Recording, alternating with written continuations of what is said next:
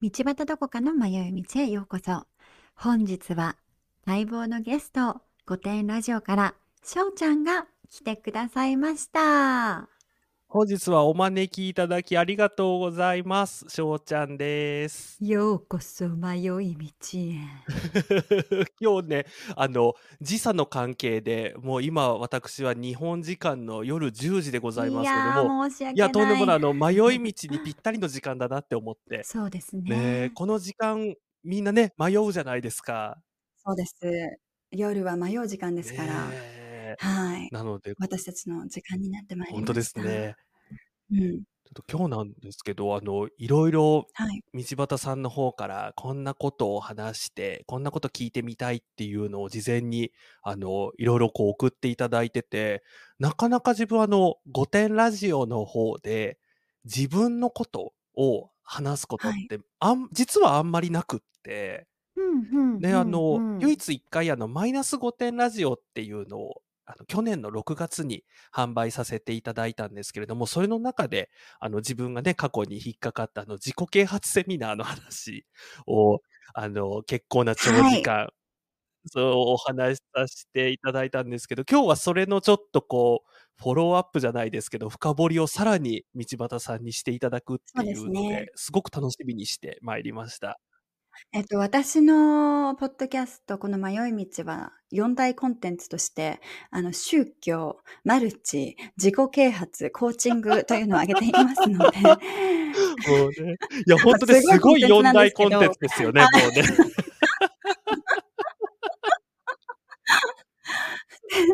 まあ、宗教、マルチ、まあ、うコーチンん。グも少し話しまして、で、次はぜひ、この自己啓発とは何ぞやということをね、あの、翔ちゃんにお話ししていただけたらとあ思っておりまます。す。そのマイナス御はいはい。殿ラジオなんですけど、もうね、皆さんにぜひ聞いてほしい。ありがとうござい本ます。当に素晴らしいコンテンツで、有料コンテンツですが、あの、もうね、価値ありまくりです。ああ、よかったです。そうやって言っていただけちょってと。私の話をしますと、はい。あの、私が、まあね、いろいろ御殿ラジオでもはい。話させていただきましたし、このコンテンツでも話してるんですけど、うん、うん。あの、すごい迷っていた時に、まあ、御殿ラジオとの出会いが、まあ、劇的な出会いが実はあったうんん、うん、ですね。うん。まあ、それも今度、また違う機会に、はい。そこはちょっとお話ししようかなと思っているんですけど、でもまあ本当にまあ迷って迷って、まあ今も迷ってますうん。けど、いた時に御殿ラジオを聞き始めて、なんかまあ面白いなって思ってたんですよね。でも御殿ラジオって、この、噛めば噛むほど味が出てくるスルメみたいに、こうなんか聞けば聞くほど、ななんか違うっていうか、なんか他とは違う魅力みたいなのがすごい感じていいやー、ありがて、たいですね。で、あの、まあ、つい、まあね、私そういう有料コンテンツとかに課金する方じゃないんですよね。もう無はいはいはいはい料はい。で行けるだけうん。行きたいタイプの人はいなんで。そういうのめったにやらないんですうん。けど、え、この2人の話だったら聞いてみたいと思って、で、ちょうど自己啓発まあね、私のこの肩書きから言ってうん、も、うん。その中で育ったようなところがうん、あったうん、うん。ので、それをね、マイナス御殿ラジオでやってるって聞いた時に、もうすぐ購入したんあーありがですよ。とうございます。で、それを聞いて、この人たち分かってるって思ったんです。この人たち、あの、よう知ってるじゃないけいど、あの、たい。そんな風に言っていただけ裏まで知っててるって思って、そこから、あの、お便り書きましあ、た。じゃあ本当にそれがきっかけでご縁ができてっていう、そうです。いやー、ありが本たいです当にありがとうね。ございます。あの、バジャさんの霊感商法うの回ん、うん、もそうですけうん。ど、でもやっぱりそれと、その自己啓うん、発、うん。マイナス御殿ラジオを聞いて、あ、この人たちにだったら、なんかちょっと私の話も、あの、面白くお、お便りうできた。らいいなって思って、まあそのインタビューにつながるとかは全然思ってなかったんですけど、この人たちならわかると思って、もう勢いに任せて嬉しくてお便りしたっていうのがきっかけで、このご縁がありがたいあでするので、ね。いや、本当にあの、道端さんのインタビュー、まあ、4回にわたって、あの、御殿ラジオの方でお届けさせていただいたんですけど、あれは本当にこう、あの、道端さんのご協力もあって、あの、素人のポッドキャストの域を超えてたなって、あの、あれだけは本当に今でも自負してますね。あの、本当に 道端さん。がこう、選んで、ここでだったら話してもいいっていう風に、あの、思っていたうん。だけたっていうのが、あの、かなりありがたいというか、誉れだなっていう風に思いましたおっね。しゃる通りです。これ逆にプロの方が来られてうんうも、ん。あの、話せなかったうんですし、うんうんうんうん。で、私もまあね、それからちょっと自分の経験に興味がある人がもしいるんだうったらと思って、ーん。このポッドキャスト始めたんですけど、でもね、やっぱりあの、御殿ラジオでインタビューしていただいた回を超えることは話せないんですよね。あれは超えられないっていう思いがあって、私の中でもベストだったんですよね。だから、そこで、なんて言うんだろう。いや本当に感謝で、お二人だったから話せたし、本当にこの。マイナス5本当点ラジオに。のコンテンツとか、この御殿ラジオがあったことで私もたくさんあの救われたというかさ支えられたところがあったので今日はそのね、まあ、ぜひ皆さんにこのねマイナス5点ラジオを聞いていただきたいと思っておりますあのでりがとうございます。じゃあそれとね、あの、ぜひそれの順番が前後しても全然問題ないと思うんですけど、あの時はいのマイナス5点ラジオから、さらに自分の中で、今回こうやって、あの、お話しさせていただける機会っていうので、あの時よりもっとこう自分の内面を深掘りしてみて、あの、今だからもっとお話しできることがないかなっていうのをちょっと準備してきたので、ぜひいろいろこちらでお話ができたらいいなと思っております。嬉しいです。えっと、自己啓発の体験談は、はい翔ちゃんがあのマイナス5点ラジオでお話しされてるので、はい。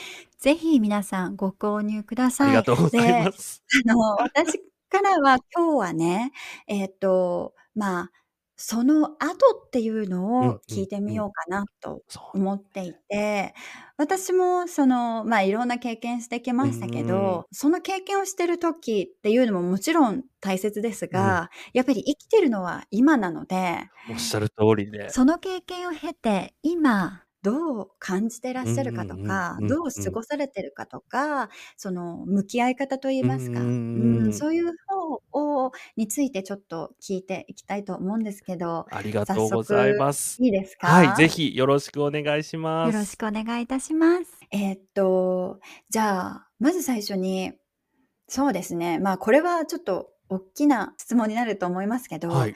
自己啓発って何でしょそうなんですよね。私、この大きな意味で自己啓発って何っていうのって本当にこうそれぞれあの捉え方というかもあるかなって思うので、まずウはい。ィキペディアに書いてあったことなんですけど、自己を人間としてより高い段階へ上昇させようとする行為っていうふうに書いてあって、もうなんじゃそらっていう。はあ、はいはい。あでも、聞き覚えがある言葉ばっかりですね。そうですよね。なんかこう、はいちょっと綺麗で、あの、うんそりゃそうだよな、そっちの方がいいよなっていう、こう、割と当たり前なことっていうとこそうでろすね。で、うんあの、これ、占いとかでもそうだと思うんですけど、はい。反論の余地がないふわっとした言葉ばっかりなんですよね。こういうのって。うんなんか、なんかこう、誰にもでも当てはまってるようで、誰にも当てはまってないような、なんかそんなような感じっていうのを改めて、なんか感じたなっていうのと、でもそれだけだと別にそんなのウィキペディア読めば書いてあることなので、あえて今、道端さんがおっしゃってくれたように、その時の経験を踏まえて、今自分が思う自己啓発ってなんだろうっていうところうん。は、これ多分教科書とかとは全然違うことだと思うんですけど、はい。今自分が思う自己啓発って、マイナスを減らすっていうことが自分の中で自己啓発かなっていうふうに思っていて、例えばこう朝起きて、はい。家のことをやって仕事してご飯食べて寝るっていう間でも例えば自分の場合難しいことが道端さんにとっては全然難しくなかったりとか道端さんにとっては難しいことが自分はすごく簡単にできちゃったりとかって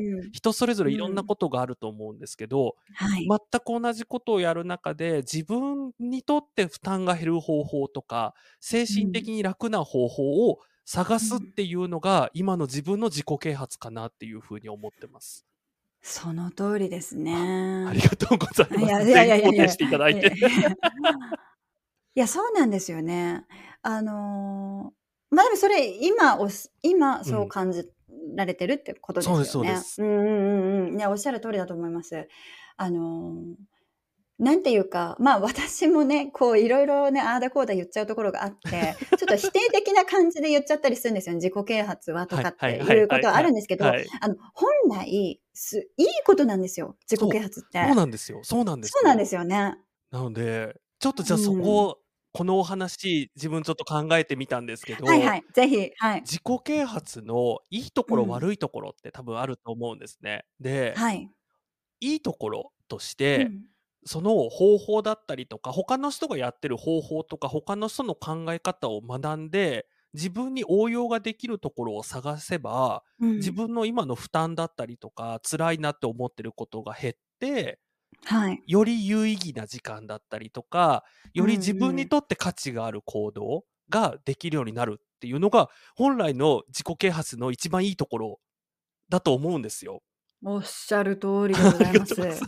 はい。本当そうですよね。そうなんですよ。はい。で、じゃあ、うん。なんで悪いんだろうって。なんで自うん分が。行った自己啓発セミナーって悪かったんだろうっていなんでこんなにを、私は今苦しんでるんだろうって話ですよね。今っていうかその時苦。しかったんだろうっていうですよね。うんうんうん。それをすごい考えて、あ、自己啓発自体が悪いんじゃないんだ。うん。自己啓発でお金を稼ごうとしてた人たちが悪いやり方をしてたから悪かったんだっていう。はい。スタンディングオベーションでございあ、ます。ありがとうごはい。ざいます。ありがとうござはいい。ます。っていうことに気がつきまして、ちょっとこそれでこですよそうなんですね。よね。これだけだと、なんでっていうのがなんかこう、分かりづらい。やっぱり経験されてない方の方が圧倒的に多いと思うので、あの、ちょっと例を考えてみました。はい。はい。まず例1ですね。はい。その時の自分はまさに人生において、まあいろんな失敗をして、この先どうなっていくのかわからない。どうしたらいいのかわからない。本当に誰かに助けを求めたいっていう気持ちだったんですね。うん。で、はい。その中でそういう時に、本当かだから霊感商法のツボとかと一緒ですよね。そういう時にヒュッと現れた人に、そのセミナーの講師とやらを紹介され、あの、セミナーを受けることで人生が好転する、すべての悩みが解消されるっていうような誘い方をしてくるんですよ。いやもうだから宗教とかと一緒なんですよね本当にもう。そうそう、全部一緒なんですよね、本当に。で、じゃあこれなんでそういうことしてくるんだろう、その人たちは、うんっていうと、はいセミナーの受講料が彼らの収入だからなんですね。だからビジネスだから、うんしょうがないことっちゃしょうがないことなんですよね。いやーすうんはいはいうんはい。で、これが例1です。あのはいなんではいその人たちがそういうことをしているのか。悪いか、あの、悪い、まあ、自分が思う悪いことをして、その人たちがなぜ自己啓発を使ってお金を稼ごうとしているのか。例1で、次、例2なんですけど、これまあ、はい例1も2も自分の実体験なんですけど、あはいの、セミナーに行った人たち、まあ、受講者にですね、セミナーが素晴らしいものであるという、洗脳をするんですよ。あの、これはもういろ、洗脳っていろんなテクニックがあるじゃないですか。で、洗脳をすることによって、あの、まあ、どんな洗脳だったかっていうのを、まあ、あの、マイナス5テラジオの方でね、話してるので、もしよかったら聞いていただければと思うんですけど。ぜひ聞いてください。は。はいい ありがとうございます。あの、洗脳されてる間って、自分の人生が失敗してることとか、うまくいってないことから目を背けられるんですよ。いやもう本当にそう。あのー、翔ちゃん迷い道やった方がいいですね。いやいやとんもない。いやほほん本当にそうです。そうもう本当になんか多分この手のことを経験された方今多分首がもげるぐらいうなずいてくれてると思うんですけど、あの、実際には何にも変わってないんですよ。セミナーに参加してる時間だったりとかの時だけそこを忘れられて自分がさも素晴らしい人間に今変わっていっているんだっていうふうに思えているだけで、はいはい。セミナーの会場、会場なり何なりから出た後はもうまた元の現実なんですよね。はい。あの、それを私の言葉で言うと、優越感だったと思うんですよね。ああ、なるほど、なるほど。はい。その私は、ここに属していはいる、はいはい他の人はい。が知らない講座を受けてる、うんこう、あの、うんセミナーをうん受けてうんうん。いる、この人たち、周りの人が知り得ないようなことを知っている、私は特別っていう優越感そうが、こう、高まっね。てるだけなんですよね。こう、すもちろん洗脳っていう言い方もできますうんし、でもうん。その洗脳の中には、こう、はい、これに従いますっていうことじゃなくて、こう、自分があたかもなんかこれにお金を払って出たら、偉くなったっていう言い方は変かもしれないですけど、あのーなんだろう、ちょっと、まあだから次元向上したってうん思っうん。てるんですよそうなんですよね。ね。なんかちょっといい話聞いたとか、そう。あのー自分はこんだけお金払ってやってるんだから、うん。これは間違いないみあ、たいな、それもあまあ、りますうね。それもあん、ります自己洗ね。脳もしていかなきゃいけないじゃないでうんすか。うんうん。私そうこんだけお。金払ったのうん。に何も学ぶことなかったって気づいちゃったら、そう、もうもそれこそ自分受け入れられないじゃないですか。そうなんです怖くなっちゃうじゃないでよ。すか。うん。なんかその現実に気づいたのが自分はその自己啓発セミナーが終わって何も変わってない現実の中あの仕事も結局何もうまくいかなくってあのそのセミナー講師に言われるがままに転職したっていう話とかもねマイナスの。方でしてるんはい。ですけど。あはい。の結果年収別に月収も上がらず自己啓うん。発セミナーのお金のローンが払えなくなって生活が立ち行かなくなった時に何だったんだろうっていういや、そうなの。ここもう本当にね、注意ポイントですけど、あのね、そういうセミナーってね、めちゃくちゃ高額で、え、無理ってなったうん時に、分割でできるよって言わよれる。で、ね。そこれはそうよ考ね。えたら、いや、あなたにとってこんな素晴らしい人生があの待ってるのに、これは安いよみたいな。うそう、ーそうなんですよ。本ん。当にそうなんですよ。これね、多分経う験されてないん。方、自分のもう今日は経験されてない方うに何とかん。伝えたいなと思っていろいろ考えてきたんですけど、経ん。験されていない方でちょっとまだピンときてない方に過去を振り返っていただいて多分多分皆さん経験があると思うんですけど参考書を買ったけど勉強してないとかうあのん。結局やらなかったけど参考書だけ買って満足しちゃった経験って多分皆さんどっかしらであると思うんですけどそれうの規模がん。大きくなった落とし穴が深くなったバージョンだっていう風に考えていただければと。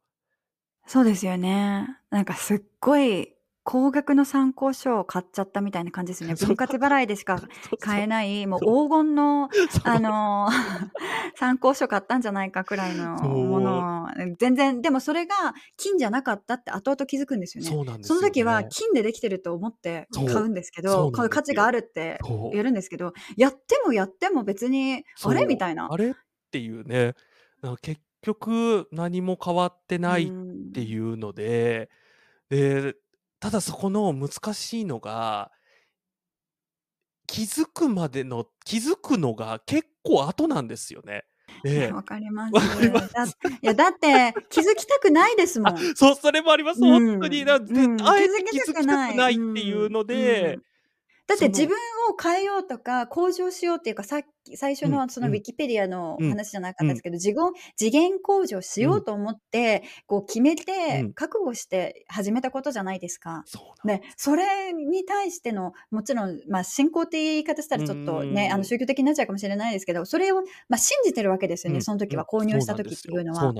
信じていて、で、それの、あれをすぐ気づくには、ちょっと、あの、自分の中でも納得いかないし、気づきたくそう、ないから、くないんですうよね。ん、だから時間かかりますよそうね。あなんですよ。の、受け入れるまでには。だそれまでの間に、もう一回そのセミナーにお金を払って行ってしまったりとか、人を誘ってしまったりとか。はあ、その次が待ってますからね。一つでセミナー終わんそうないですからね。ですよね。そうなんですよね。だからね、なんかそういうので、だから自分としてはなんかこう、自分はちょっとアルコールは飲めないんですけど、お酒みたはいい。なもんなのかなっうていう、その場はん。気う分が楽ん。しくなっうて、ん。いろんなうん。辛いことを忘れられるから、うん。またあれを飲みたいっていう風にう思っちゃうって。いうのなのかなっていう風うにん。考えてますね。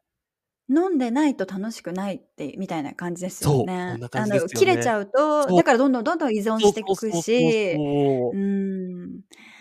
はあ。そうなんですよね。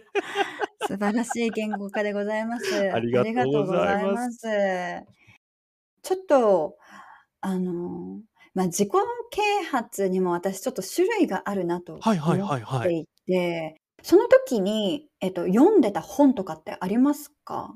あの、自己啓発の時は、もうその会社が作った参考書みたいな、それしかそれでで読んでない。したね。へえ、ねあはいの、はいはいはい。うん。その、その仲間たちで普段から集まって朝活をしましょうとか、うん誰かが言い出うん。すんですよね、そういうこと。そういうなんかもう余計なことを。なんかもう、朝も早うからどっかの駅のね、カフェかなんかに集まって、そういうその、こんなことを学んで、今日はこういうこと実践しました、みたいな、そういう話とかをしたりして、で、なのでその、一般的にその売られている本っていうよりかは、もうその、会社が作った教材みたいな。もう本当にその、はいはい。もしかしたらその、教と一緒ですそうそうそう、宗教ね。と一緒だなって今私思いました。も朝も早うから行ってましたもん。うそのん。勉強会に。わざそうわざ。ですよね。そうですよね。そう。ああ、怖い。ちょっと、そうですね。翔ちゃんが受けたうん。自己啓発っていうのは、宗教パターンですね、に近いですうんね。うん。その自己啓発でやっているもののみを信じさせるようそう。に仕向けていくパターンかなってそんな思い感じだとますね。思います。はい。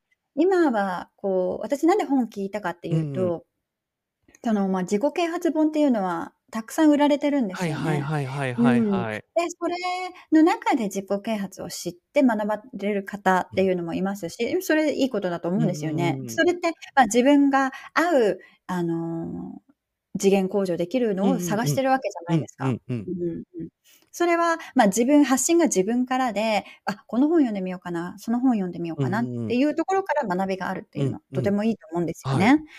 ね。そこで、あの、合うやつを見つけらうんれれば。いいじゃないですか。おっしゃるだけど。その、セミナーというか、その、ある組織みたいなところから進められる自己啓発っていうのは、もう、なんだろう、やっぱり、こう自分のコントロールがどんどんなくなってっちゃうう部分んもあるじゃないですか。仲間がいたうんり、うん。その講師がいたりするわけですから、その人たちを、にの言うことを従おうっていうマインドになって、うん。その人たちのことを従えば自分も向上できるみたいな、その人たちから学ぼうって思ってるので、ちょっとそこは結構宗教的な要素も含んで、あの、洗脳されていっちゃいますよね。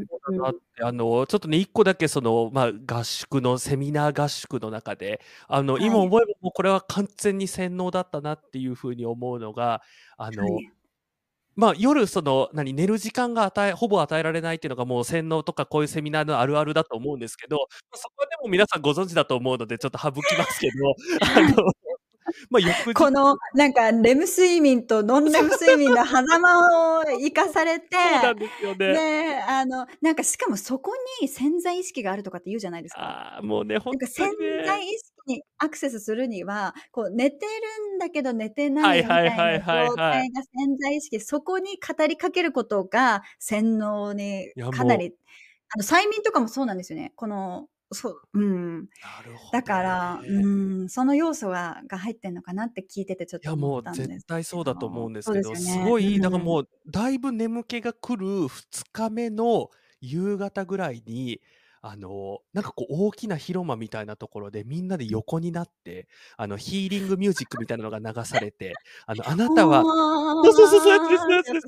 あなたは今、あの、死にましたみたいなとこから始まって、あの、もう死後の自分との対話みたいな、もう今思うと、ああ、もうやめ、なんかもう私走って逃げてっていうふうにね、思うんですけどね、そんなこととかあったので、だいぶこう宗教だったりとか洗脳に近い感じのあれだったんだろうなって思いますね。かなりレベルが高い自己啓発の合宿に行かれたと思います本ね。当ですよ本ね。当に。はい。なんかそんな中でね、だからもう本当にま自分がなんでまたこう繰り返しこんな話してるかっていうのが、あの、ぜひ皆さんに同じ思いをしてほしくないっていうところそうですから、ね。ね。うん。まあ、なんか宗教うん。も、この宗教に入りますっってなったら洗礼があるんですけど、あ、まあ。クリスチャンのね、え場合は洗礼というものがうんあるんです。けど、それも意味としては一回死ぬんですよ。一回死んで復。活するっていう意味があるんですよね。もうなうんかん。今、ちょっとゾッとしました、今。うん、そうですよね。なんかね、私、まあだから、あの、これ、ハレルヤ父さんと昔話したことがあるんですけど。今ハマってる自己啓発は何って聞いたんですよ。あの、本とかめちゃくちゃ読む人なんはい。で、もうオールマイティに全部読む人なので、宗教やってマルチやって自己啓発やっててももうねすごい人に育てられたなってえ今今やっと気づき始めてるんですけど今やっと自分の尋常じゃない育ちにはいあはい。の気づき始めてるんですけどあのそのことをねなんかおすすめの本あるみたいなネタ探しにうん聞いてみた時。に俺もうあの自己啓発はもういいって言い始めたんですよね。おう、やっと分かったかってちょっと思ったんですけど、あの、どれも一緒だって言ったんですね、彼が。あもうあ、そうですよねっていう話になって、で、彼の結論からしたら、あの、ハレルヤ父さん曰く、自己啓発っていうのは聖書から来てるって言ったんですよ。だから聖。書を読んで、自己啓発を読んで、ちょっと時代が変わったのが、今の時代になったら自己啓発はいはいはいはい。救い主が、来るとかっていうはい。話なわけですよね。で、確か天に。国に行くっていう、その昔何にもテレビとかもなくて分かんなかった人たちが、この本すごいってなったのがバイブルなんですよね。はその目に見えない世界をど。あの教えてくれるというか、なんだろう、あ、そっか、だから神に従えばっていういいことあるし、みたいなのが、まあ、バイブルでも聖書でもあるのうで、んうんまあだからうん。宗教の成り立ちとか、まあこれね、私、なんだろう、まあ、本当にね、ここ難しいんですけど、否定もしたくないうし、その持って。あの信仰っていうのは素晴らしいと思ううので。まあ時代が変わることによって、やっぱり今新しく、あの、この時代に合ってる自己啓発が、まあ一番最初が聖書だとしたら、今はその、コーチングだったはいはいり、はいうはいはい。ん、あの、いろんな講座であったり、あの、翔ちゃんが受けられた自己啓発だったりっていうふうに形が変わってきてる。で、あとはまあ結構一緒なのかなって、すごい、確かに。思いましたね。なんかあの、こうん。こ使えなかったらカットしていただければと思うんですけど、自分あの、本屋さんに並んでる大体の自己啓発本は、はい。あの、もう本当にあの、お父様がおっしゃるのと同じように内容はほぼ一緒はで、い、そうです。私がはい。思うのは、あの、意識が高い人向けのポルノ本だなっていうふうにいつも思ってます。おっしゃる通りですね。なんか、うん、その、だから、あの、名言っていうか、自分がちょっと分かんなかったり、うもやもやしん。てた気持ちとかを、こうズバッと言語化されうてる本ん。とかに出会うと、うわってこう、わっと上がるじゃないでうん。すか。で、それでこう啓発させられるんですけど、それって自分の言葉じゃないので、たうん。だ読んでるだけなので、そね。こを読んだり、その、分かったとしても、その後どうするってそいううのそうそうが、そう、本当あにそうなんですよのね。なんですよね。で、そこは教えてくれないので、うん。その後どうするっていうのは。し、それって人それぞれ違うじゃないですか。その人に合う方法っていそううのは、やっぱ自分でね。見つけていかなきゃいけないので、どんなに、なんか応用力っていうんですうか、読んだり、ん。素晴らしい本いっぱいありますかうら、ん。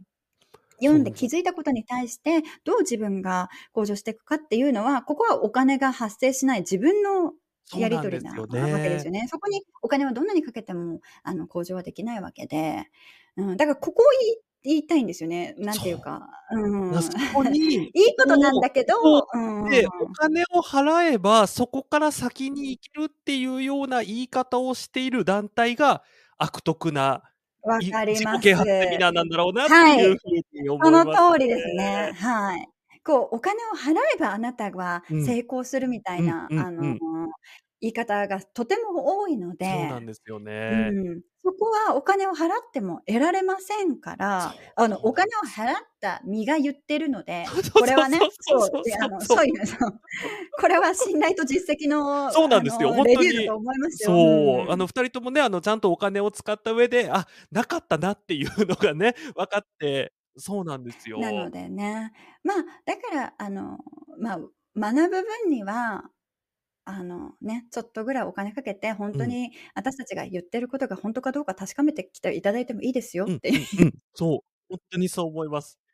だからもしかしたらだから人によっては、例えばそこから先を、うその、ま、ん。市販の自己啓発本でももちろんそうですし、そこからうん。先の部分を自分で努力できる人っていううのは、ん。その本からに価値があると思うんですよ。ただ、その、そこから先を努力できる人って、悪徳なと悪徳な自己啓発セミナーの人が誘いに来ないんですよね。多分分かるじゃないですか、嗅あ、覚めで。わかる。めちゃくちゃわかる。めちゃくちゃわかる。だからその、そういう人たちは、その、誘いに来ないから乗りようがないっていう、なんかこう上手くできてるなっていうのが本日はここまで。続きは次回の配信をお楽しみに。7月15日に御殿祭りが開催されます。私もちょこっと出演させていただきますので、皆様の来場をお待ちしております。概要欄の URL にチケット情報を載せておきますので、ぜひぜひご参加くださいね。道端どこかの迷い道では Twitter、Instagram をやっています。ハッシュタグどこ道または道端どこかの迷い道でご感想などご投稿ください。お便りもお待ちしております。概要欄の URL からぜひお寄せくださいね。それではまた来週この時間にお会いいたしましょう。Goodbye!